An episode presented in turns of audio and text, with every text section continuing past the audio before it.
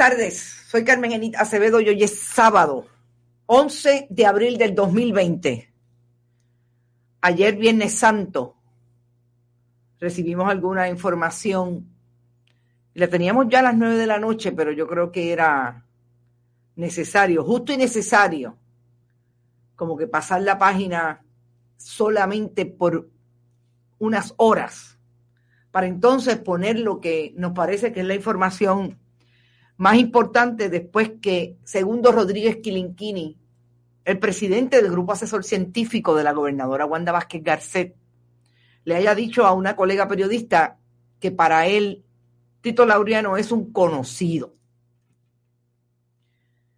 El antecedente a eso lo conocemos. Llevamos más de dos semanas sin que el gobierno de Puerto Rico le haya podido, podido decir claramente al país qué ha pasado con las pruebas después que el jueves pasado, en efecto, el infectólogo estadístico de ese grupo asesor sí aceptara que eh, no hay pruebas y que son fundamentales, que está probado científicamente que son fundamentales para manejar esta pandemia. Porque yo digo que es lo más importante que ha pasado después que descubriéramos diferentes historias periodísticas, que segundo Rodríguez Quilinquini fue la persona que recibió un mensaje de texto de un asesor legal de una corporación para tener contacto y ofrecer diferentes equipos médicos, entre otras las pruebas, y esa es la famosa orden de compra de un millón de pruebas a 38 dólares, por la cual se desembolsó en un momento dado un 50%, 19 millones de dólares. Porque segundo Rodríguez Quilinquini, desde el día uno, ha acusado a la prensa de chismosa, ha establecido que él no entiende por qué siguen dándole a eso, porque nosotros estamos en Semana Santa y debemos dejar el tema como un sacrificio de Semana Santa, porque ellos están ahí, el grupo asesor científico, trabajando 14 horas, incluido él, para salvar al país, un poco acogiendo el discurso de la gobernadora Wanda Vázquez Garcet con relación a lo que está haciendo para salvar a los puertorriqueños del coronavirus. Porque eso ha desatado una campaña que ya comenzó de diferentes elementos del Partido Nuevo Progresista, atravesados por la, el fundamentalismo religioso, para establecer que los periodistas lo que hacemos es hablar siempre de lo negativo y nunca hablamos de lo bueno. Y ayer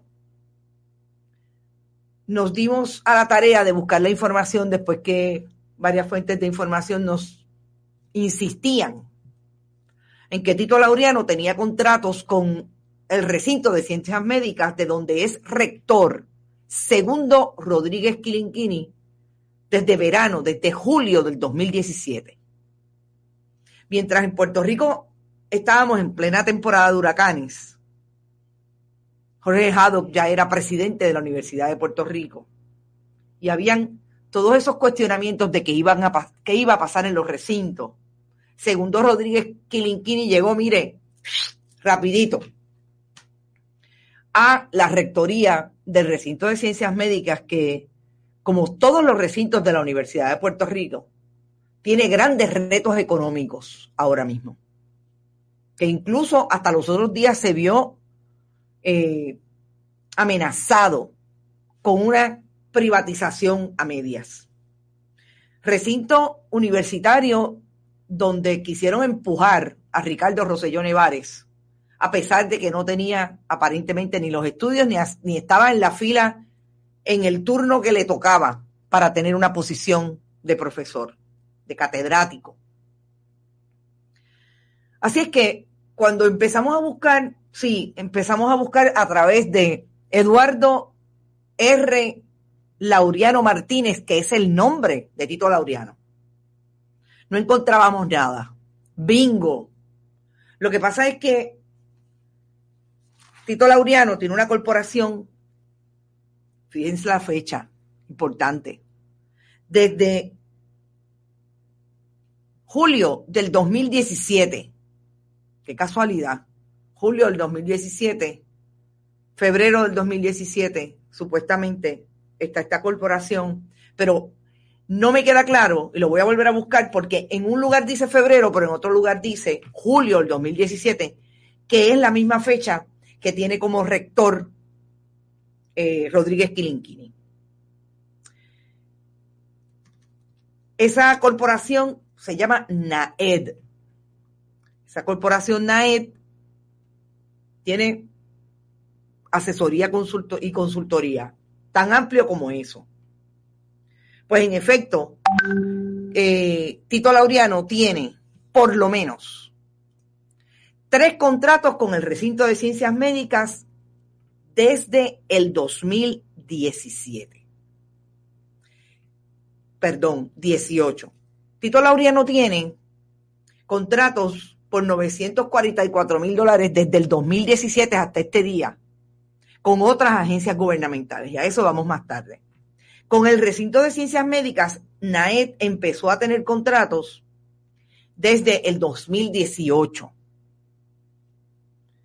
Y la corporación, como bien les dije, fue incorporada en el Departamento de Estado el 7 de junio, junio del 2017, un mes antes de que el rector Rodríguez Quilinquini llegara a su posición de rector. ¿Qué es lo interesante de los contratos que tiene? Tres. ¿Te está gustando este episodio? Hazte fan desde el botón apoyar del podcast de Nivos. Elige tu aportación y podrás escuchar este y el resto de sus episodios extra. Además, ayudarás a su productor a seguir creando contenido con la misma pasión y dedicación.